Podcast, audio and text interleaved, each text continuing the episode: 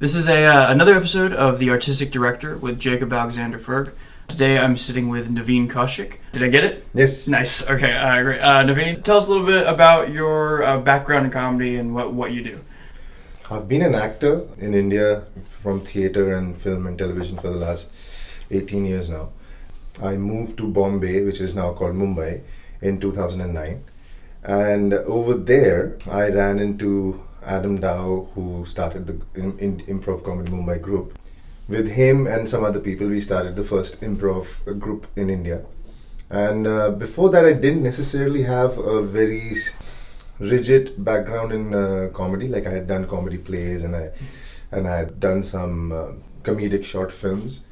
But it's only after I started doing uh, work with the improv group that I got into the whole world of comedy and meeting people who are improvisers or stand-up comedians and you know working with them. How did you go about finding people in India who were interested in improv? Because it's my understanding before Adam Dow showed up, there really wasn't an improv scene, a, a very prevalent improv scene in India. So, what was that process like of trying, or was it was Adam responsible for this, or did he come to you? He himself is a filmmaker, and he had moved to uh, India in 2008 to start working on a documentary film about the fringe characters in Bollywood, like you know the background dancers and the makeup artists Oh, and stuff cool. like that. And while living in Mumbai, because he he came from Seattle and he worked with Unexpected Productions here, he realized that there was no improv and he had started missing improv. He got in touch with a company called uh, Theatre Professionals. What they do is they uh, organize workshops for theatre streams or theatre uh, concepts that are not uh, necessarily prevalent in the mainstream teaching of theatre in India. So, like clowning Yes, yeah. and uh, bodywork, Laban and Lecoq and all of these things. He got in touch with them and they organized a workshop with him. The workshop was a success in the sense that there were about 15 people who came for his workshop. It was a week long workshop. And at the end of the workshop, he had about four or five people who were interested in continuing the practice of you know, the improv uh, teachings. Were you one of them? I wasn't one of them at that time. So there were four or five people who uh, started working, uh, practicing with him.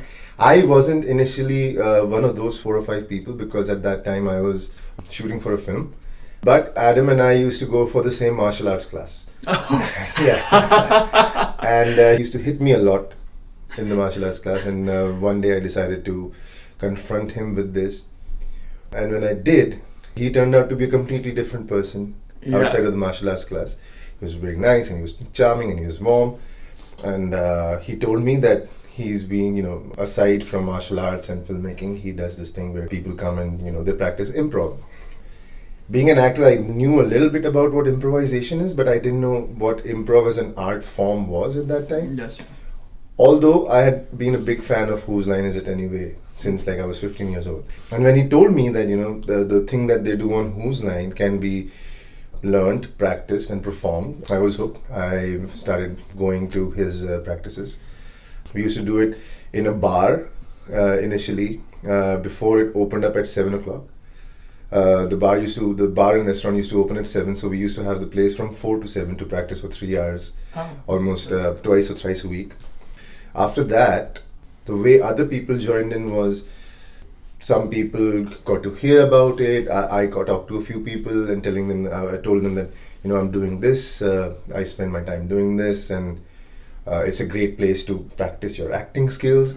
At that time, I didn't know if I was going to be like a full time improviser or not, but I was coming from another city and moving to Mumbai, um, looking for places where you you can practice your uh, skills as, as, as an actor and uh, this was an, a unique opportunity in the sense that it was theatrical in some way and it was you know getting you on your toes and keeping you on your toes and stuff like that so that's how i joined in and that's how a lot of other people started coming in Yes, and so you're right now when Adam isn't over in India. Yeah. You're would you say you're the artistic director or the leader? Yes, in his absence, I take over some of the the, the workshop work. I take up uh, some of the you know keeping the company's practices going, making you know working with people on different formats or concepts that they want to come up with. How can they go about it? Helping them you know connect with venues and get their shows rolling and stuff like that. Yeah. All right. So my question, this the question that this podcast is centered around is, and it's a very ambiguous question, is uh, what is your artistic direction when it comes to leading or for yourself personally? For me, uh, what I I like imparting, if that's the right word, to Right. people who are doing improv or who've asked me to help them out is to bring in a sense of usage of theatrical skills, theater skills, theater acting skills like um, presence on stage and how to maintain, you know, a stage picture or how to better create environment so that the, the empty stage of an improv performance looks full of objects and people and stuff like that. Also, a lot of people who work in our company, they're all performers, but they have varying levels of experience. Like there are some people who've just been doing acting for two years, and that's also after they started doing improv. Uh, improv inspired them to go and try it out in uh, you know theater plays or audition for films and um, television shows. Uh, there are some people like uh, Mukul, who's here with me in um, SFIT, who's done it for about 10 years. There are other people who've done it, for four years, five years, like that. But all of us don't necessarily come from um, acting school background. So we have things that we've picked up, but we don't have like we, we haven't worked with a set curriculum, or we Yeah. don't know the lingo, or we we can't reference all the books that you know acting students can do. So people have all these ideas and how to channel that into a direction where it looks good on stage. Also to help them explore. Um, like I, I, what I love doing is there are some people, like a lot of people who in our company who uh, are very good in portraying emotion. So how to you know make them realize that in an improv scene when you're going in a direction like this towards an emotional monologue or an emotional situation, how to project it better, portray it better, like how to create that moment where you can highlight everything that you want to do. Also, because we don't have a lot of uh, improv companies in Mumbai that we can look to or look towards for inspiration or guidance, we're the only people who do experimental improv work in the Yeah. sense, oh, we we heard about something like this and let's try it out.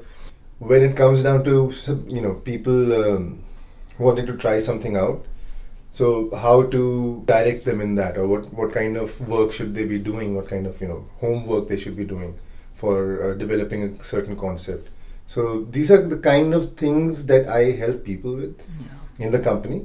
Also in our practices, all the, the concepts of improv like yes and and developing crow and uh, context and relationship and emotion and or emotional depth.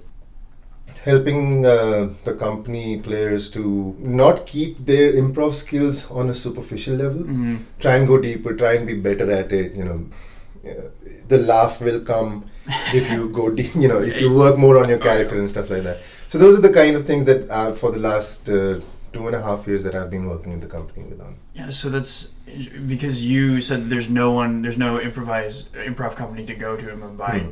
I would argue that you are probably the the improviser to go to. So Yeah. you learn primarily from Adam. I'm sure. I mean, Mhm. I'm sure you come to these festivals and you like you're learning a lot. Yeah, like, oh, this is everyone, amazing, right? Yeah. When people reach out to you in Mumbai, is there a way that you just let them come into the group, or is there a process of getting into improv comedy Mumbai? Is it, is it a performing ensemble, or is it a collective of people that come together? We've until we started an educational program where we started training people with a more focused curriculum. Before that, it was basically anyone who had time to come and rehearse with us could, you know, start performing. Like for example, I I never took Adam's workshop. I never went through his educational program. But I came in and I, you know, dedicated myself to rehearsing with him, with other people who were, you know, interested in improv, three times a week, and we did that for like seven, eight months non-stop before we had our first performance. And even after the performance, where uh, we got a very warm reception from, you know, friends and family and audiences that came and paid, you know, ticket uh, price, money to watch us. We still had this thirst that we, you know, we can do it better because uh, our first few shows yes you know all the concepts but when you uh, having the concepts in your head and then going on stage and performing for an audience that has paid money is a whole different ballgame and we were always like, ah, I don't know what's going on. I'm supposed to yes and but I can't. Yeah. So, so um, after that we kept uh, practicing, practicing, practicing, practicing. Uh, it took us about, I think about two years before we expanded beyond the initial eight people that were there. And that was also because there were people who were regularly coming for our shows, who would always be asking about, "Are you doing a weekend workshop? Are you doing a one-day workshop?" Uh, okay, oh, you're not doing that. Let, let us just come and you know sit in your practices, and we'll sit in the back and we'll just watch. If you know there are there is an opportunity for us to get up on stage, you know, and practice something, we'll do that. So those people, like, without ha- even getting a chance to practice improv, because we would be working on our things and all that, they would be sitting in the back, just watching us. Sometimes someone would run out and get some food. Someone, you know, would make coffee or tea, um, and you know, they kind of became a practice audience, a four-person audience sitting there, and we'll be like, okay, we'll perform for them, because I believe you can know everything about improv, but unless there is feedback from the audience in the response you can't you can never tell if what you're doing is working or not Yeah. so for us that became a really good testing ground in the sense like we had a four person five person audience show uh, thrice a week Yeah, that's. you know what i mean Yeah. Yes. Yeah. so we would be like doing three shows a week for four to five people and you had at least some sort of feedback. Yes, Some yes. okay, this was working. This Yeah. is, and you have people that can give you like direct vocal feedback because Yeah, they're yeah, they're watching you and yeah, they exactly, understand it. exactly. And they're responding to things that, and because of uh, their response to the things that uh, we did, we all kind of found our. It's the wrong word. We found our comfort zone, but we found our uh, unique improv types. Like for example, there was this girl Kaniz who used to work with us. Hmm. Um, she she played the awkward female characters very well, right? Yeah. because I come from a theatrical background, I wouldn't do a lot of these high uh, high status or high energy emotional moments. Mhm. Or uh, there was this guy Neil who used to work with us, who's now become a film star, which is uh, Oh. great um, thing for us. He he had a background in clowning. So he incorporated clowning into his uh, improvisational workshop. There is a guy Dalen who still works with our company. He's very sharp about you know genre references. So he Mhm. used to bring in those genre references whenever he could. There was a guy Sean who uh, was really good at singing. So he would always jump in and start singing songs whenever he could get the opportunity. So we all developed our little, you know, okay, I'm, I'm better at this than this, and this other person's better at that than what I do. So we had a nice mix of things that we could do, and we we found discovered those things, and then were able to work with each other in regards to what, who has to do what. Or if there was a song game, then we always know Sean, has to go. if there was a genre game, like we have this thing called time styles, I think you call them, or directed scenes and stuff like that. Yeah. Okay. Yes. Yeah. Yeah. So we throw Neil in, uh, Dalen into that, or if there was like a game called Emotional List, it would be me yep. jumping in. Yeah. So so we always found we found our little nooks and crannies and you know the, the little improv that we did, and started developing it from there because now we knew what was working for us. Instead of having all these practices and then going in front of a two you know two hundred people audience and then wondering what the hell are we doing here. Yeah, that's Yeah, so- it's a lot different Yeah. when you're rehearsing versus Yeah, when you get on stage. So Adam came over in 2008, Yes. correct? Have you observed, and you, you were involved? When did you start getting involved? He started, he conducted his first workshop in 2009, I think 2009 September. And I got involved with the practices in 2009 November. So how have you seen the improv stylings and community evolve over the time, like to this point? And what sort of evolution have you observed? Because you you were sort of there from the beginning. yeah, yeah. So if, I'm very curious about how it's introduced to this community, and now we're we get to develop. Like you, you, you said, you started doing games, but Yeah. now I just saw you do improvised Bollywood, Yeah. which is very far removed from just doing from- some yeah, game. yeah. Uh, so have you noticed an evolution over the? Over There's time? been a th- there's been a very remarkable evolution, in the sense uh, that when we started, uh, we were the only performing company, and we were doing mostly short form because you know that's the easiest to understand, Yes. get into, and you, know, you have the challenges, and it's fun to see people mess up, Mhm. make mistakes and stuff. But for about, I think for about till 2013 we we were we would oscillate eh, in membership we would oscillate between 6 to about 15 Okay. like there would be people who would come in and then go away or like sometimes like myself i would get busy with a you know film project or a television project and then until i finished that i just didn't have the kind of time to you know come and dedicate and practice thrice a week. So then there would be someone else who would step in for me in those times and also because of the l- lack of performance venues for us a lot of people would feel disheartened that they've come for practices and they've come for you know the things but they're not getting a chance to get on stage. So they would go away but then they loved improv so they would keep coming back. Yeah. uh, and also uh, in the last seven years comedy as a live entertainment option has really picked up. Like it's like right now it's ha- the, the the number of uh, comedy nights and the number of stand up and improv nights happening in Mumbai all across other cities in India they're increasing it's overtaken theater already Oh wow. yeah, the only thing I think that stands in our way as complete dominance is DJ nights and yeah, stuff like that. Because that's Or- the goal. The yeah, goal is complete yeah. dominance. Li- Like if you can fill a stadium and you know just be doing improv over there, that's a dream. Uh, that's Yeah. something that we. I mean, we still can't compete with it, but we're hoping to. Yeah. It's a dream. So uh, that has increased. Uh, there's uh, l- Indians. I have felt that unless they're in a very comfortable and um, understandable setting, you know, where they, they know the people around, they're a little apprehensive about laughing at things. That's something that we've also discovered in our show is that sometimes improv does go into the absurd, sometimes improv does go into the awkward, sometimes improv does go into the politically incorrect. And over there, the audiences get afraid of, you know, expressing whatever is inside. Like they, they feel af- afraid of laughing. Mm. Uh, and it's taken us some time to train improv audiences that it's okay to laugh. It doesn't mean that you're bad, yeah. and it doesn't mean that you're making fun of it. It just happened to be that moment, and it it came out. And it's also taught us to look at things in a manner where look at things from a different different perspective. Also, it's been a, a learning experience for us as well. So now that the audiences are a little more educated about what improv is, they're we're seeing them a little more interactive with us in the shows. good, Yeah. Uh, initially, it was really hard to get a suggestion from the audience. Now, when we do a show, people want their suggestion. Mhm. They, they, because in a manner when you pick their suggestion, they're kind of like on stage with you. Yeah. Yes. know, exactly. So they're more interested in coming on. Like uh, it was always very hard to have people come in for games like Family Dinner or Pillars or you know Moving Bodies. Uh, we, we really had to you know Like, encourage them to come on. them. Now, like if you ask someone like, "Would you like to join up on stage?" a hand shoots up and like, "Okay, great, our, half our job is done."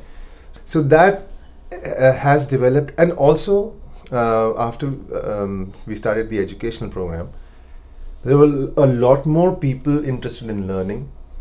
We over the over the last four years, I think we now have a student base of people that we know who've learned improv of about 200 people. Okay. so we can always like you know call them or they keep coming back to watch our shows. Or if someone decides to do hey i'm going to do this thing with four more people and uh, can you come and you know guide us a little bit? So we go there and now because there are people in the audience who have done improv or you know studied improv or learned improv even if for a, like a weekend course when we do something they have a deeper understanding of what is going yes. on Yeah.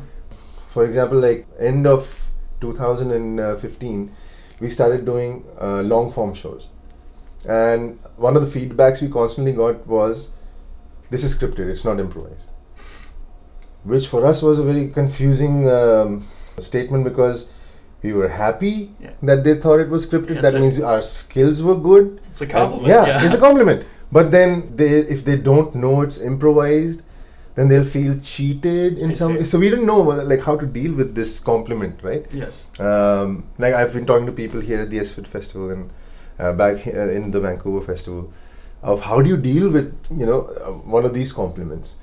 And uh, most people have like said that it doesn't really matter what they think or not. If they were laughing when it was happening, or they were enjoying the moment, or uh, you got an emotional response from them, that's it. Whether they think it's scripted or not, If they think it's scripted, it's a great compliment. If Yeah. they think it's improvised, it's even a better compliment. It's improvised and looks scripted, it's a better compliment. Yes, yeah. So, you know, that way.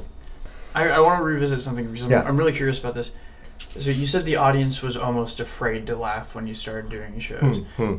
Do you know why that is? I Um, I think it's more of a. I think it's a cultural thing in India, in the sense, eh, we as Indians have a lot of things that are geared around respect. yes, yeah. Respect the elders, respect someone who's more learned than you, respect someone who has more experience than you Which is important. which is important. And we have these traditional or uh, ritualistic constraints with Mhm. regards to how do you express that uh, respect. Mhm. And one of them is that you do not laugh out loud in the company of other people. You, you can you know, laugh out loud with your your family. You can laugh out loud with your friends. But if you're in a public setting or in a public gathering, laughing out loud in on something is kind of disrespectful. So that is there, but that's Yeah. changing now. Yes, yeah. There's so much stand up happening. There's so much improv happening. yeah. It's hard not to. when Yeah, it's not hard. shows. yeah. I mean, it's it's uh, for us also. It was a great learning uh, experience. Was that when people didn't laugh out loud, we, we would push ourselves to okay, all right, yeah. I did that. Uh, they didn't laugh out loud. Okay, I'll do it more next time. yeah. Let's see how far we can push them before we actually make them burst out in Yeah. laughter. It's a challenge. It's a challenge. It's a it's a, it's and it's a very unique challenge in the sense there's no yeah. there's no meter. No one can tell you how to do it. It's Yeah. just about you constantly pushing or pushing or pushing. And uh, when it does happen, like I think more more than for us, it's it's a liberating experience for the audience because all countries are going through their own you know sets of challenges Exactly. and india has its own set of rubbish and trauma and uh, you know problems that we're dealing with and um, i am of the belief and i know a lot of people in my company are of the belief is that the only way to stand up against uh, suppressive authority or the only way to stand you know fight against uh, suppression or oppression is comedy Yeah. as long as you can laugh at it Yeah. you know Yeah. It takes away it the takes power. away it takes away the fear Yeah. laughter is the only thing that takes away the fear for example if you're Amen. yeah yeah exactly if you're if you're in a um, scary house or you, you know if you're watching a really scary movie what is the first thing that happens to you when you have that you know scared moment you know you laugh You laugh. you laugh at it because you, that's the only thing that dissipates the, the, the tension in you that dissipates the, uh, the fear in you and that is what is right now being aggressively used in india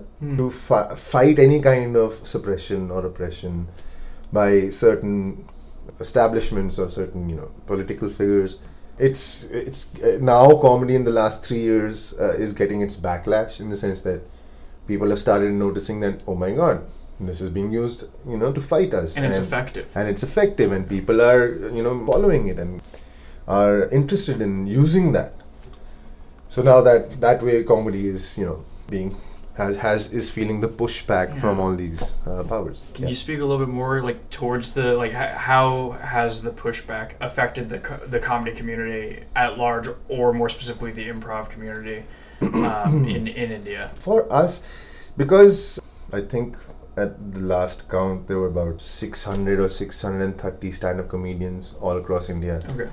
but there are about four to six, seven improv companies. So we haven't gotten onto that, you know, larger national platform where something that we have done has led to a, you know, a major uh, pushback from Mhm. people. But uh, stand-up comedy has done that in some ways Yes. and uh, because of that we as an improv company come under the comedy banner a lot of people in india especially the authorities don't realize that stand-up comedy and improv comedy or sketch comedy or clowning uh, they, they're all forms of comedy but they're not the same thing Yeah. so when someone says we're doing a comedy event, they're like, "Oh, you're going to be, you know, saying stuff. Send us your scripts." And like, "Ah, we're doing Yeah. improv. There are no scripts." They can't grasp their head. They, for them, it's like, how can you do a show without a script?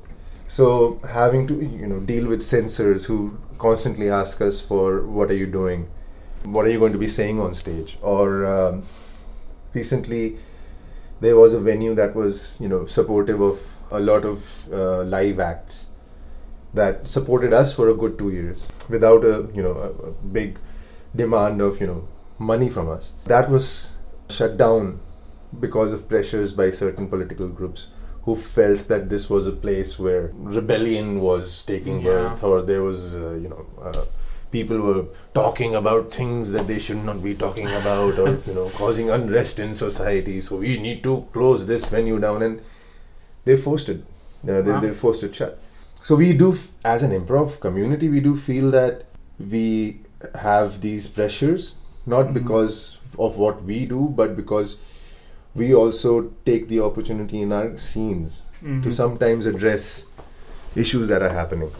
And also, we're not considered b- by the other theatrical venues in Mumbai to be, you know, it's not traditional and classic theatre, so we cannot provide you with the space to perform. And um that forces us to be a little more uh, desperate for venues to perform at. Okay. Because if you don't perform, I I mean, you can practice all you want, but if you don't perform, you won't get better at it. Yes. And so, running around from one place to the other and uh, trying to find uh, venues that are more interested in uh, an improv show than a DJ playing music all through the night, it's a little hard us. Yeah. Yeah. That's um. Are, are- there some venues that you have that have sort of become like uh, faithful to you, where you can go back to this? That you've performed here a few times, and uh, they like you, and you like them. And Yes. So, yes. is are there a bit of a circuit? Because that's one of the interesting things. I, I, is that there's no there's no dedicated improv venue in uh, Mumbai or in Yeah. India Yeah. as a whole, and so that's one of the solutions. But there's there's other tricky parts to that. Yeah. So. yeah. Have you found places that you've kind of like these like these few places are like the place that we yes, trust? you know? we we have had a few places like that. There was the Hive, which is the venue that got shut down. oh, okay. Um, there is the Cuckoo Club run by the same people. I love that. the Cuckoo Club, yeah. Uh, and uh, they're supportive, but again, uh, one thing for um, most of these venues is that rents are extremely high in Mumbai. It's it's a very cutthroat city. People who own the locations demand really high rents and are uh, very aggressive about getting that rent. So for some for some of the, some of the venues that have supported us, after a point of time, sometimes it's it's for them it becomes listen. It's all about the numbers. We love you guys, but we need to make rent. You know, Mhm. and if there is not a constant callback of people, then we can't allow or we can't have you perform in our venue uh, on a weekly basis. So it's about how many ticket sales that you have. So we do suffer because of that uh, sometimes, but the the venues like there was the, the the place where we started. It was called Zenzi. Mhm. Uh, it was called the Zenzi Bar and Restaurant. They till the day that uh, venue got sold out, someone bought it and they turned it into another restaurant. Those people never turned us away. They never said no. They never asked us why did you have ten people in the audience. They never came to us and said, "Hey, you had a hundred people in the audience. Give us more money." We were very lucky to find people like those when we started out because we didn't know where it was going. Um, It was sad for us when when that venue shut down, but then we found someplace else. Now we found another place. It, it, there are com- there are venues that are supportive of us doing improv or sometimes just doing experimental work. Like we did a show where we spoke in pure Hindi, right? And uh, Bombay is a cosmopolitan city. There are I'd say about 0.4 percent of the population would speak pure Hindi, but the rest of the pop like they speak variations of Hindi. But Yes, when you yeah. go pure Hindi, it's hard for them to understand. So we experimented with that, and we decided to do three shows of that. And in the first show, we had a we had a, a full house, but because half the audience didn't understand what we were doing, the second show we had like 20 people. Oh, because the word of mouth got around like well, we had fun doing it. The people who understood it had a lot of fun watching it. But for some, some of the others they were like ah we didn't understand. We didn't understand what the hell was going on. So so that that affected us but the venue never turned to us and said hey um, you know what yeah. don't do this it was our call at the end of the day that we, we- you know what we're not going to do this anymore It was an experiment. it was an experiment, Yeah. and uh, the, the venue was okay with us doing that. So yeah, we, we're getting some venues are interested and some venues are really supportive. There is uh, there is a, the, the, the, there used to be the comedy store in Mumbai, which is now the Canvas Laugh Club. Uh, initially, it was very supportive of all of these things. Uh, then it became a company that was all about the numbers. Okay. All about the numbers. Yeah. Are you pulling in the crowds or not? If you're not pulling in the crowds, you might be the best. We don't want you. So Yeah. over there, some of our relationships kind of got, got soured. Let's say. I'm interested.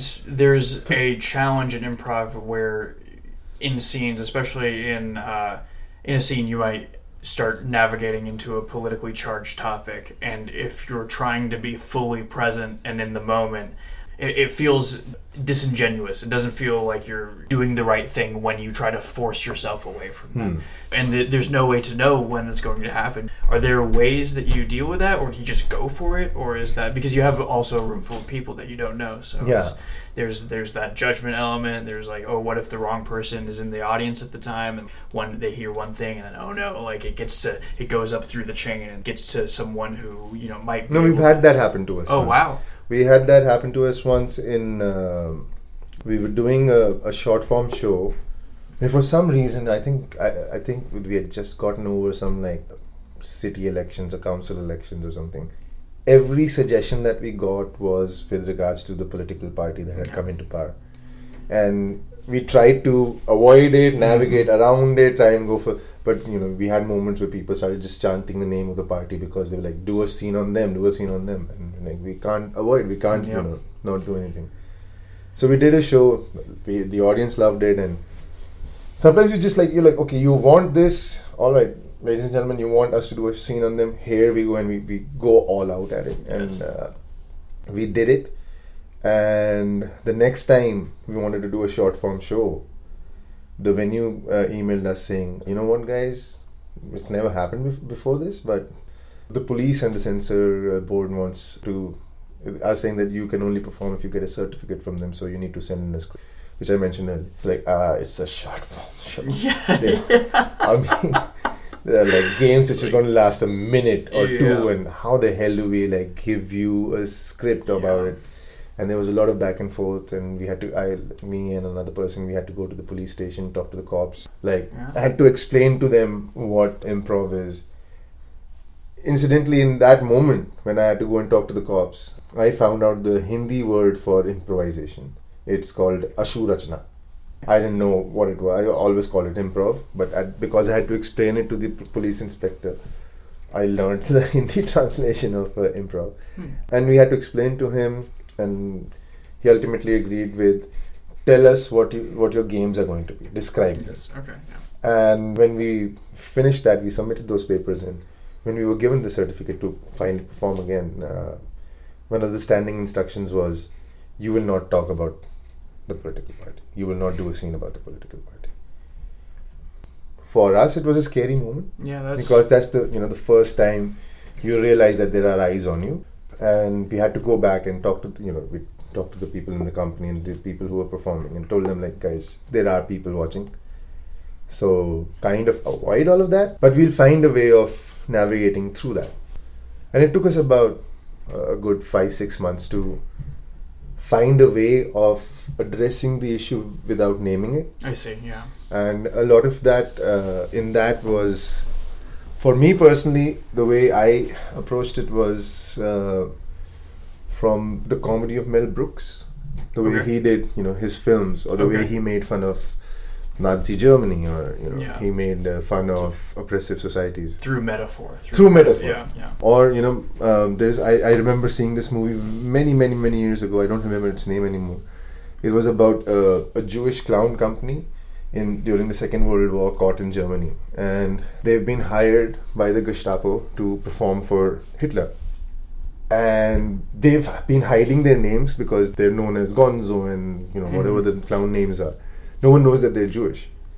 But they take that performance as their moment to escape. Like they escape in front of Hitler, and they but they do a full performance where they make fun of the Nazis and they make fun of Hitler. But it's done in that manner where we're not talking about your politicalness, Yeah. we're talking about this. So we took that as an inspiration for ourselves where if we're talking about a part, you know particular issue that is important or is being talked about in society right now, how can we turn that into um, something else? Like, for, for, I mean, from the top of my head, if some someone was to say, so Mumbai has gone through this, uh, Maharashtra, the state that Mumbai is in, has gone through this beef ban, and beef as a delicacy or a food item came through the, the settlers who came to Maharashtra, like Mhm. you know the Portuguese and the, the French, when they moved to places like Goa and Mumbai, they brought beef dishes with them, and suddenly now beef is banned in Maharashtra because the the Hindu party is in uh, power, and Hindus consider the cow sacred, so you cannot eat the cow, so ban beef. When that happened, we knew that you know everyone will want to talk about beef ban, beef ban, beef ban, Mhm. beef ban. But our scenes became about banning other stuff. Like for example, you're banned from standing under a fan when the the, the day is hot, you know, or you're banned from drinking um, ice cold water, or if it's cold, then you're banned from wearing two sweaters at one time. Yeah, that's amazing because you're both making a political statement and presenting a really funny idea. Yeah, it's yeah, like it, yeah. it feeds into both. That's that's a very particular line to have to walk Yeah, though, yeah, yeah. because that's you were talking about earlier. Comedy dispels fear, and I really I believe that wholeheartedly also. But when you have the eyes on you, it's how do we continue to dispel this fear? How do we continue to, to say what we want to these Yeah, people? yeah, yeah, without having the hand of the law come down and, and crush us. That's an ongoing battle currently, Mm, right? That's mm, still mm. probably to this day when you go back to Mumbai. It's it's every show. I'm I'm assuming every show it's at least kind of on your mind. Yes, yes, Yeah, yes, yes. because we know that when, when we ask, one of the questions we ask during our shows is, can you give us a suggestion for uh, something that's been on your mind and it's bothering you? They're going to say something that is happening at that moment Yeah. in society, and we're like, oh. Now, unless it's really awful, like sometimes we get, uh, can we get an occupation? Suicide bomber. And Yeah. it's like, you know what? I know what you want. We understand what you want. You're not a bad person, but what you're wanting is not right. No, you want us to make fun of Muslims. You want Exactly. us to, you know, make fun of people who are oppressed. We're not going to do that. Yeah, But if someone says, you know what, women are being bought and sold in uh, India, uh, and it's all under the guise of arranged marriage. Yeah, that's something we can talk about. Yeah. That is something we actually do want to talk about. We want to do a scene about that. And uh, we don't actually want to say arranged marriage is bad because, you know, there are a lot of people in the audience probably who've been arranged marriage and they're Mhm. happy or believe in that. We are going to turn it into arranged uh, tea drinking party, something like that. I don't know. yeah, Like people are forced to come and meet every day at four o'clock and drink tea, even if you don't like me. Yeah, And we'll drink tea together. So we'll do something like that, right? Sometimes it does affect the performers. Like uh, after our shows, when we have a feedback session or we talk over drinks later on, some people, uh, some some performers feel that you know we're deliberately avoiding saying something. And over there, for me personally, it, uh, being uh, say the artistic director or managing the company, for me it becomes a tricky situation in the sense I understand what they want, but I cannot also use my position to commit the other 12 or 14 performers of the company towards someone's cause which might get them you know arrested or Yeah, might get them uh, looked at by authorities and stuff like that. Yeah. so and then there's no improv. and then there is no improv. Yeah. so it becomes a tricky situation. And for me it's a great moment when someone does that though it's a tricky situation because then i get to know a little bit more about this guy i'm performing with or this girl that i'm Mhm. performing with. Oh okay you have deeper thoughts about this. Let's talk about it. How can you take your thoughts instead of screaming from the rooftops? How can you turn that into art? How, how can you turn that into performance because i've always looked as at theater or you know a live performance as the best means of protest without actually being i think it's called pedagogic You're like teaching. yeah, and instead of just yeah. non just screaming at the audience Yes, and trying to Like- teach them like something Preaching almost. yeah exactly leave them with the thought or maybe have uh, have a performance which uh, you know makes them start Yeah. thinking about what you want Yeah, just present the idea. yeah just present the idea leave it over there and then move ahead so it's a little uh, it's a little tricky in the sense that then it requires you to have you know a lot of i've done a lot of homework Mhm. or understand how to con- you know convert these things into metaphors or ideas or situations that you can play and how much can you reveal and hold back so it's, it's fun to see when people try that out and ever since i've been you know managing the company and being uh, you know sharing artistic responsibilities with adam i see so many shows where i don't perform i just stay at the back of the house and be like okay this guy's doing that and that guy's doing that and that came out or that girl's you know uh, feeling this way how can i you know talk to them later on and say hey you know what i saw that maybe you should work on it maybe you should think about it maybe Yeah. you should turn it into a performance of your own Hmm. so in that sense So, so are you? You're the primary note giver, essentially. You, you give right now yes right okay. now, yes.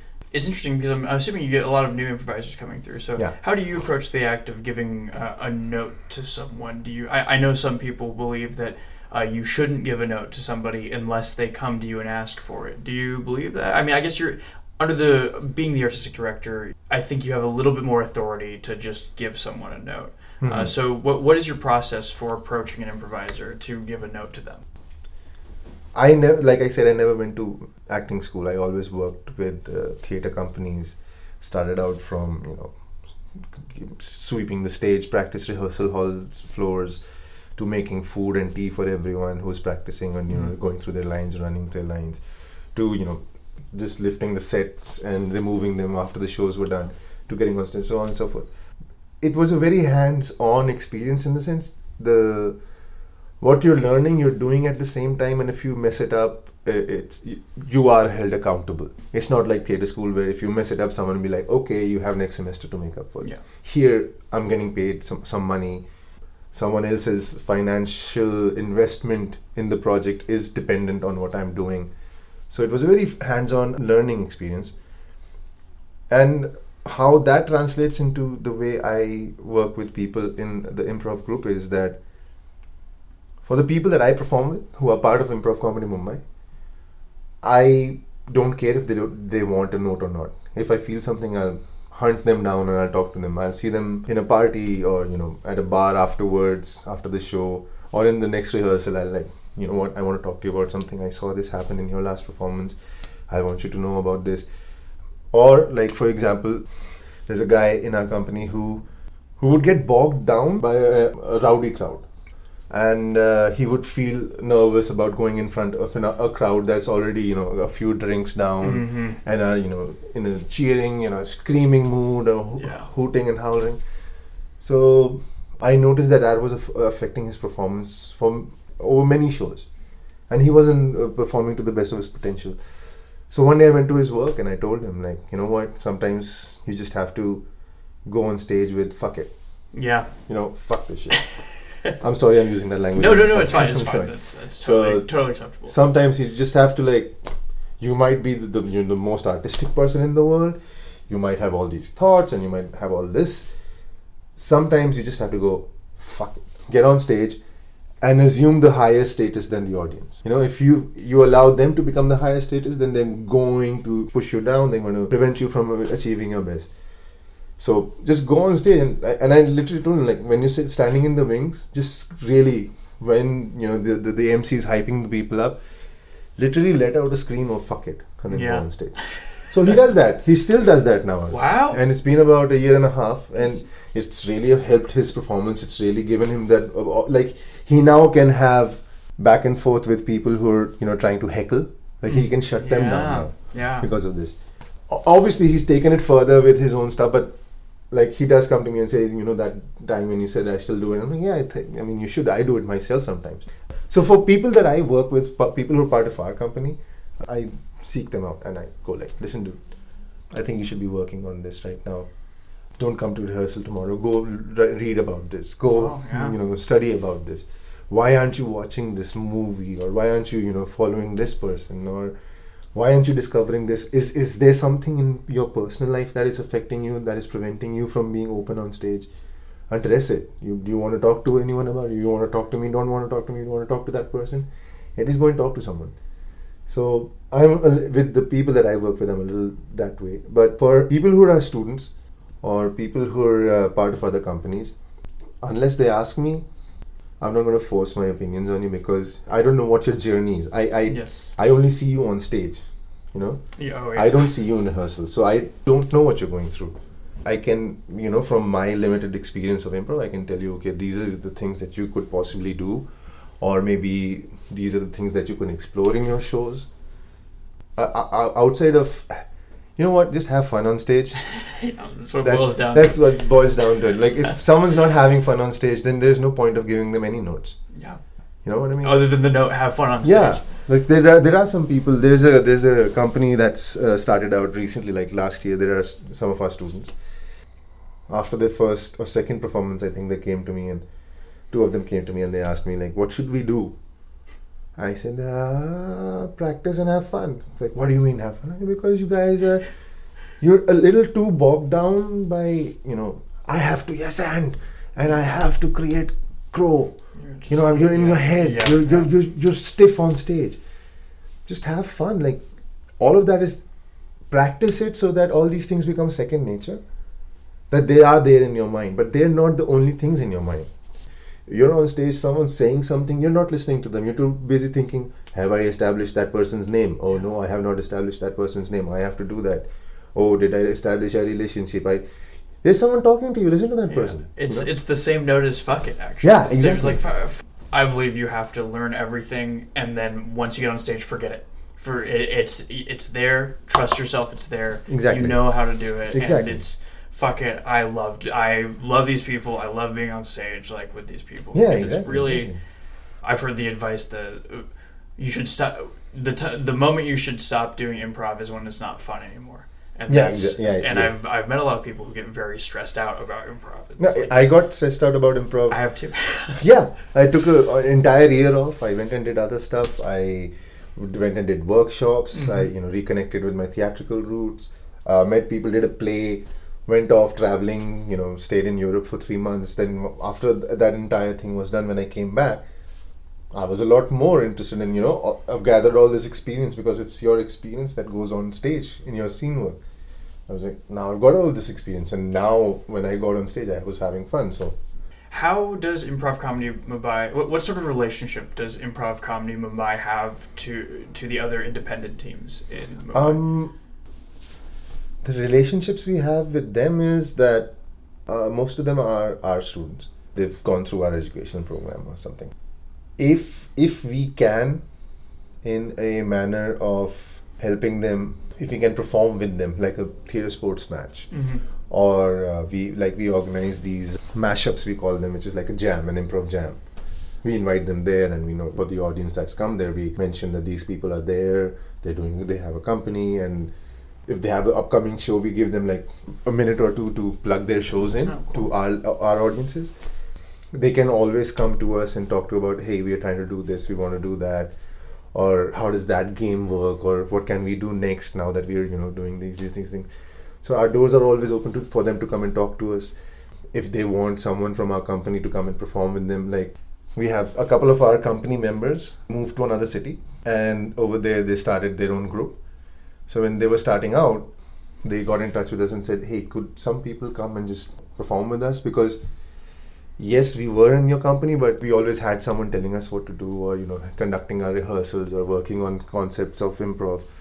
But now we're here uh, we don't know how to go about it. Like we've tried practicing but it makes no sense. So we sent people down. Like i went down once uh, did a three day workshop with them about okay you, you guys you have this skill you have that skill you do this. I've seen you guys do these these these things. Maybe you, what you should be focusing on is how to find a manner of you know working as a team. Or someone just came in and like i can't teach you shit. I'm gonna be performing with you. So that guy just did a show with them and they were able to you know make a small take a small step into the live entertainment community in In that city, yeah. yeah. So we are able to do that. Uh, we also like we try to send some some members from our company every year to a festival. So when they go there if they make contacts with people um, all the people from our, all across the world are very welcome to come meet us. Yeah. they can come they, they want to jam with us great. They want to teach us even better. You know when and when they do teach us we open the thing to we tell the people okay like this guy is coming He is good at this. This is what he comes from this is the company he comes from. He's been doing for this he's been doing improv for so many years he's conducting a workshop these are the charges if you want to come we're paying it because he's coming to meet us. We're going to pay, pay, you know, do all of that stuff. If you want to come and learn, come. And sometimes they do come. Sometimes they invite them to their uh, companies. Like there was recently, I think she was from Sweden, um, Hazel, Hazel uh, Suleiman, Sul, Sul, Suleiman. I'm Solomon? No, no, no. I, I'm okay, messing up her surname. Yeah, her name was Hazel, Okay. and uh, she she uh, got in touch with us, and she's you know she teaches character improv. So and she's from Sweden, and we were like, okay, we we would love to have you come. She came and you know did like two days of workshops with us. We introduced her on Facebook and through email to all the other companies, and she got invited by a company in Bangalore. So she went there and met them yeah. and she did like a four day workshop with them. We were eh, because we had such short notice, we were only able to organize two days, but they had a longer time, so she, they organized like a four day thing with them. A lot of the other companies don't have these contacts because they don't get a chance to travel to festivals and all. So when we do make contact with someone, or someone feels interested or you know uh, welcome enough to like come to India, it's like come. There- All these people. Look look. Go, go let, let's teach them or you know let's work with them. So one of our guys his name's avinash. He got together with a couple of uh, improvisers from other companies and some stand-up comedians and they together organized the first improv jam.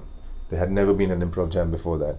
It fizzled out because you know people got busy with their own stuff but that inspired us to you know okay let's just keep this thing going and let's do a mashup and do our thing so all our students, all all the companies are uh, are allowed to come into that mashup. We're uh, currently in the process of getting together a show format which is going to be like improv band night.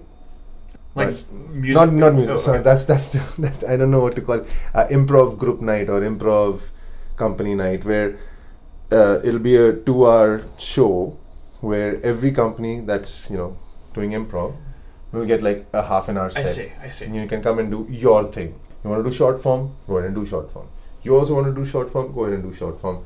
Here, a company might do uh, a two man show, or here, someone might do a genre based thing. Yeah. So, it's just going to be like all four companies working together, and you do your bit for half an hour. We'll move on to the next one. Half an hour, half an hour, half an hour, like that. Other than that, whenever someone asks us, like we used to organize them for some time, uh, we're going to go back to them. We used to do these uh, playgrounds where people could just come and whatever is being you know worked on that day they could work on it there's a guy who's working on developing narrative it's like a drop-in class Mhm. maybe you want to call it Yeah, We that's, don't- we that's call- the exact. Yeah. yeah we don't call it a drop-in class we just call it the playground as in like we're doing something like this today and if you're interested come and it's going to be three to four hours maybe you get something maybe you want to come for the next one Yeah. so on and so forth. So a lot of people through these playgrounds, through these mashups, have found people that they've started working with. Like, oh, I saw you on stage and I really liked what you Yeah, were doing. yeah. So you know, let's develop something of our own to do an improv show. So yeah, in that way, and also like some of these um open mic nights. We started out uh, uh, when we started out as a company. We would do the opening set for open, uh, you know, stand-up night mic nights, open mic Mhm. nights. We'd do like fifteen to twenty minutes Before the stand-ups go. before the stand-ups go. So that way we like got in touch with some really good stand-ups and we Yeah. you know talk to them. We talk to them st- still on a regular basis, and if they're o- okay to someone opening their stand-up night, they're like, okay, here's a here's a couple of people. Give them five minutes. Give them ten minutes. Let them on, on their own. They're unable to gather a large group of people on their own. A venue will not trust them to have a f- sold-out show, but they should get you know the opportunity to perform in front of a live audience. So, could do you mind if they open your open mic night with like a five to ten minute set? So that is also how we run with the other company. Are the improv and stand-up communities? They're, they're I'm assuming relatively separate, but there's a bit of an overlap. Yeah, Do you do, you- so you do? Would you say you regularly do shows with stand-up comedians? or- We used to like I now don't do them anymore. When we started out in 2009, I would say we were still opening. We were still doing the opening set of open mic nights till about 2012. And after that, I think we got a little more involved in things that we wanted to do, and you know, Yeah. things like that. And recently it started up again. Because those people who we opened for are still friends. Those people that, you know, used to come and, you know, try their own bits or were doing their open, you know, open mic for the first time. Some of them have become, you know, established stand-ups. Yes. yeah. So they know us, we know them. Whenever we meet, we're like, hey, yo, uh." so we have a bit of the liberty to ask them, listen, you're doing a show, is there a possibility for some people? Like for our company also, there are people who've done it for, you know, eight years, but there are people who've just joined the company. Yes. And they don't necessarily get so many opportunities to get on stage because unless one of the experienced improviser is busy, they don't step in to replace them. But they need the experience of performing in front of a live audience that will, if they're not good enough, will boo them, right? You know? yeah. That's, and that's a huge learning experience. that doesn't happen here, but that's. uh, I mean, I'm not saying they boo them. yeah, but but you'll. Feel but the, it, but when you do something and the, the deathly silence in the Oh, audience yeah. is yeah. Is uh, enough of a boo for people to like think shit what's going on uh, and it's it's very very like i, I feel uh, it's very important for any live uh, performer to once in a while bomb on stage like Oh, yeah. completely bomb on stage Oh yeah. we send out the, the, the newer recruits uh, if you want to call them recruits Yeah. but newer mem- newer members of the company to go and do open mics and do an opening set. Just go and do it for ten minutes, Yeah. and that's when people are getting uh, drunk, and that's when people are you know chit chatting, and that's when people are walking in. So get their attention. Yeah. You know, make them stop and take notice. If you can achieve that, then you're well on your way to becoming a good live performer. If you can't achieve that, then what is it that it's blocking? We're not saying, oh, you didn't achieve it, get off, fuck off. You're not part of the company. Yeah. But how can we help you? Do, do you need to work on your voice? Do you need to work on your improv skills? Do you need to work on your, you know, performance ability? What is it that you need that we can help you? You- You've mentioned blocks a couple times. Like, what, what's blocking you? And I, I Yeah. think every improviser, no matter how good, still has something that is blocking them, and it's about removing as many as possible. And just it's it's the knowing that you know it and then forgetting Yeah. all about Yeah, it. yeah. Um, what would you say, in your experience, has been the most prevalent uh, block that you've experienced with improvisers in Mumbai or just in general? I think the biggest block I have seen in people who've been, you know, been improvising in Mumbai is the question that runs in their head that prevents them a lot of the times is can I say that? Can I do that? And also the, the, the second biggest fear I think is oh shit, I've got this great idea, but I don't know how to execute it. So I'm not gonna do it. So those are the two blocks I've constantly you know been running into when I've been talking to improvisers is can I say that? Will will it be fine? And my answer to some people, like whenever I see that block in them, is that uh, as long as it's not hurting someone, someone's Yep. sensi- not sense someone's sensibility, because sens- sensibilities can matter. As long as it's not hu- hurting someone f- directly, Yes. or it's making fun of a you know suppressed community. Yes. Yeah. Exactly. As long as you're not doing that, you can say whatever the hell you want. And what's the worst that's gonna happen? Someone's just gonna go, ooh. Yeah, yeah, my sensibility. Yeah. Oh, my sensibilities are. You know, you cannot appease everyone's sensibility. Yeah. That's not possible. So don't worry about what you're saying. Yeah, just make sure that you're not making fun of someone who's uh, fat, or you're not making fun of someone who's handicapped, or you're not Yes. you know, making fun of someone who's um, maybe. I mean, there's there's a there's a dark skinned person. Don't make fun of them. Or Or the suicide. yeah, bomber. Don't exactly. the Don't make fun bomber, of suicide. Don't like. You want to make fun of suicide bombers? Make fun of suicide bombers. But if, if that person's just Muslim, yeah. E- exactly. don't do that because they'll be they've they've been suicide bombers in the world's history who are not always Muslim. Mhm. Like you know, there was a time in India where Sardar community, the Sikh community, was the terrorist. After them, it was the Muslims. Before the uh, Sikh community, it was the people, the, the, the scheduled castes and scheduled tribes in India who were Mhm. considered terrorists because they had become Naxalites, so they were fighting against oppression. They were considered terrorists by the government. So, our concept of who's terrorist is always what the government tells us. It's not what we think. Yeah. So as Right. long as you make you go ahead make fun of the the, the suicide bomber, just don't let it always be a Muslim. You're making fun of the, the Yeah. act, not the community that Yeah, is suppressed. exactly. Um, and then you you also mentioned the how do I execute this? Exactly. idea? So that is uh, a lot of people are not necessarily very physically don't they don't have a lot of physical prowess when they get up on stage, So they're like, oh, I thought of you know doing like a whole cat burglar scene where he, the cat burglar, walks over banisters and then you know rappels down walls and then you goes through laser beams and all. Oh, but I was so scared of how would I do it. My advice to them usually is like, listen, just make some shit up, right? Jump around. Maybe that's what the cat burglar does, Yeah. because the people would much rather see you try and fail Yeah. then avoid. Like the audience is there for you to see these things. For some of our company's performers, I whenever I faced someone with that, uh, with that block in their head, I do talk to them. But after a point of time, whenever I perform with them, I deliberately put them in situations Yeah. Yeah. where they're forced to. Like I'll, I'll stand there on stage going, no, go through that laser beam, and the Yeah. audience enjoys it because they see, ah, this guy was scared, and uh, now he's being forced to do it.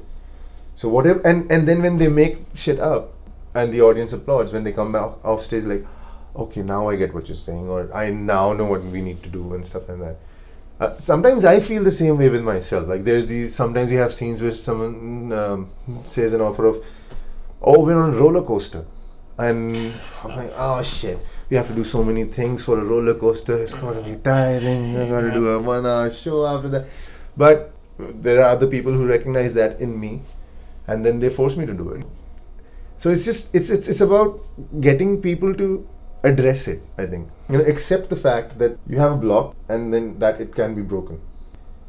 If you don't accept it, if everything's like no, everything's fine, nothing will you know change. And I think improv is all about the The change, ch- the yeah, change of the status. It's, it's an inherently changing Yeah. art form. I had a teacher Mhm. uh, one time who was very adamant about if you do an hour long improv show, you should feel tired at the end. You should feel physically tired, and if you're not feeling physically tired, then you weren't Giving living all, in yeah. the scene. Yeah, you weren't giving it hundred percent because Yeah, yeah, that's yeah, um, yeah. if you come on stage and you're doing a character that's squatting down low, Hmm. uh, that hurts your legs after about a minute. But if the scene goes for four minutes, you better be that character. yeah, you gotta drop time. it. Yeah, yeah, yeah. yeah, Uh, yeah. and so that's um, I mean it's, it's just it's all about full commitment and like giving yourself to the form. Uh, that's not really a question. That's just me going on this like No, no, little, no, little that's- tangential thing. Do you have anything else that you want to talk about that we haven't touched upon? I, I just want to say that um, whoever is listening to this and is an improviser and uh, wants to come to India, our doors are always open. That's Just get in touch, touch with us. Tell us what you want to do. Uh, we would love to have you there. We would love to meet you. We would love to ha- like even if catch up on a drink and just talk about improv because we're improvisers. We talk about improv a lot. case in point. no, no. So this, the, during the festival, like back in Vancouver, also a couple of. Uh, I like talking about improv, but sometimes I just like, uh, can we stop? Like it's 24 hours. I don't want to talk about it in 24 hours. And then I found a few other people in the festival, like, yeah, everyone's talking about improv. Let's talk about food. Yeah. Okay, um, this burger is great. Yeah. You know what this burger reminds me? it reminds me of the scene. Ah, there we go. Yeah, yeah, it's right again. back in. so, so uh, we love talking about improv, and if you're ever in India, please, please do look us up. We're Improv Comedy Mumbai. We're on Facebook. We're on Twitter. We're on Instagram. Check us out. Come visit us. We love everyone who comes down and meets us. We love Indians need a reason to get you know take a break from work and go travel. So please do come out, come down. We'd love to meet you and see you guys. And thank you for having me here. Yeah, awesome. Thank you so much for being here. Uh, any other last plugs that you want to get in? Uh, yeah, I mean, you just Um, kind of you, you very seamlessly transitioned into your own plugs, which is like you're a seasoned improviser for sure. No, what? I have no plugs. No, I would like people who who listen to your things to to your to your podcast not to uh, to recognize or realize that there is improv happening in India, and uh, there are people. If nothing else, we're a global tribe. Oh yeah. We're a global Oh, yeah. tribe. So the minute you say, "Hey, I'm so and so, and I'm coming down to Mumbai and I do improv," we'll be like, "Hey, family, Yeah. family. Exactly. Come, come, come, come, come. What are you doing so far away? Come meet us."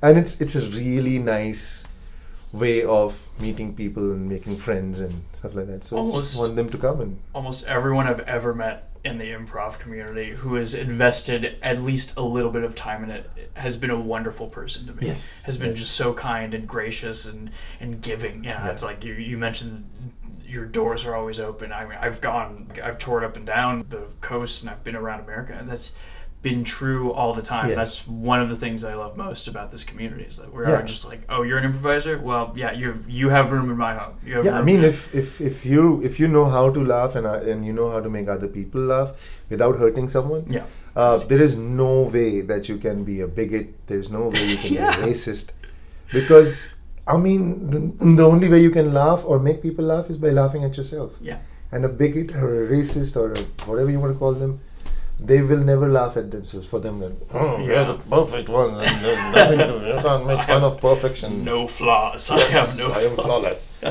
so, so I mean, uh, I think that's why. we- Uh, I think I, I I've read about a few people whose perspective of life has changed. Like, they grew up with the mentality of we're great and everyone else is horrible, but they go into improv and they realize that it's all wrong and it's changed them and.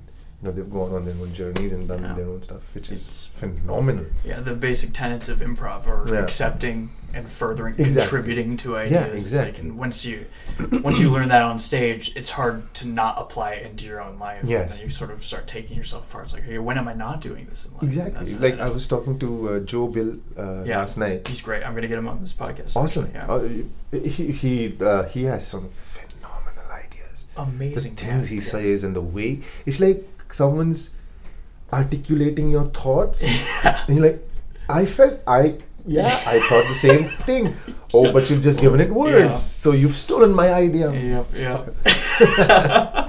But he had like we were talking about the same thing that all across the world there are people who the minute you meet them and you realize that they're improvisers or you know they, they, you realize that there is a warmth to them and and uh, uh, the the the idea of acceptance in improv transcends you never know when it transcends into your own existence and your own reality that you as a person become more accepting. Hmm uh, you never know it and then suddenly one day you go like hey hey I, I, I was it was easy to talk to that person or you know going to that party and meet people or, Yeah. or when someone came and asked me about something i didn't have to be grumpy or anything Yeah. It's like that would have bothered me two Yeah. years ago. and suddenly now- i'm like okay with it like what the hell happened and then you realize oh improv yeah. i think I, I love the the, the I, I i don't know if it's a show or if it's a group here SFIT, uh, they've been uh, you know uh, talking about the tribe of yes Oh yes, the tribe I- called Yes. The tribe called Yes. Yeah. I love that idea. I love just that name. yeah. It's, It's, like wow, and because it is true, it is uh, Yeah. you know a global tribe which is you know slowly through these festivals and we you know these podcasts that you're Yeah. doing, they're coming together. They're you know listening to each other, talking to each other, and some somewhere everyone is dealing with these issues that you talked about, yeah, right? it's universal. it's universal and, and how are we doing it and how someone else is doing it. like it's been very insi- uh, uh, thought-provoking for me to talk to some of the people who are dealing with what's happening in america at the moment which is it's difficult to deal It's with. difficult it's like I mean, we have it's a much different variant of political turmoil, but it's the same. It's it's it's it's political turmoil that's been um, it's been uh, prevalent in almost a lot of countries uh, across the globe like you know north korea india's faced it Yes, pakistan's faced it no, uh, north korea faced it uh, vietnam faced it. There have been places in africa that have faced this all the time. Right now i think more than you know looking at what's going on in america as look america finally you know has this thing shit happening. For me it's more like it is it, it is so amazing to see how people are able to fight it uh, Yes, are able to protest against it because the same kind of protests might be violently suppressed in a, a- in another country Yes, but yeah, here people are you know doing it and taking it that's a yeah that's a huge privilege that we have. yeah, Yeah, it's, not a, I again it's I this is something I, I don't know I, I don't think it's a privilege I Oh, think okay. I think it's more like you've been preparing yeah. for this Yes. because uh, a lot of uh, rebellions or protest uh, fights across the world they've never had the opportunity of knowing what's what's happening or Yeah. knowing how to fight it or knowing how to deal with this uh, suppressive dictator who has like complete control of your life Just we need to do something. and Yeah. we want to do something and it's always usually turned violent and it's been horribly violent in some countries yes, like yes. the Khmer Rouge in Cambodia was it's known Yeah. Pol Pot is known for what he did Yeah. I think because of all of this, the people right now who are dealing with what's the, the, the political turmoil happening in America, the people who are in it, they've been preparing for it in a, in a manner of speaking that American freedom, I don't think has been about having the ability to have guns and have jumbo sizes of Coca Cola from a Burger King. No, uh, that's not American freedom. No. American freedom has been the ability to have conversations about these things, learn more, talk to more people, have people from all across the world come here and tell them their own life's experiences so that you're better prepared and you have the ability to understand it from Yeah, a, a perspective. I think that's what American freedom is. And it's manifesting itself right now. It's being tested. It's it's, it's not had an opportunity to show itself. it's kind of been. It's been almost. It's, I mean, it's been- swept under the rug. It's been a concept. American freedom. America is the Yeah. land of the free. Yeah. But what do you mean? right? It's not. It's not freeing to you know have a car. It's not freeing Yeah. to be like, oh, I have so much money and I go Yeah. skiing in Aspen and all that. That's not freedom. I think that's just that's just life. Yeah. Freedom is having people in a bar talk about what's going on. And- You know, and no one being like, "Hey, I heard you talking about Yeah. that." It's not like uh, Cold War Russia or it's not like China Mhm. right now or something. It's the ability to be able to openly talk about it on the streets with people in a massive, massive crowd, you know, gathering of people, and have you know proactive things happen. Yeah, So- be genuine. Yes. Be hundred percent genuine the whole entire time, which I think is. I think there's a there's a bit of a. Uh, I'm hoping that there's a bit of a cognitive shift towards that. I've definitely and. I have a limited perspective because it's only the people that I encounter, but there's been a lot of people in my life who've been focusing on be, trying to be 100% genuine all the time. Yeah. I hope that's I hope that's where we're going because that's yeah, when everyone's fully genuine and you have a conversation, you can only learn. Yes. You can only Yes, learn about yes, yes, um, and that's uh, that's the that's the that's the struggle of living. That's Yeah. like a it's kinda, yeah, improv got our improv talk fizzled into a bit of a life talk, which is great, which is great. That's improv. Yeah, that is improv. Yeah, yeah. I mean, yeah, this like conversations are improv. Talking is improv. It's just uh, it feeds into itself. Yes, yes. Um, all right, I think that's an amazing place to Thank end. you so much, Jacob, Yeah. for having me. Thank you. Uh, you can find out more about the podcast on jacobalexanderferg.com. Uh, Naveen, it's been absolutely wonderful. Thank you so much. Thank you, brother.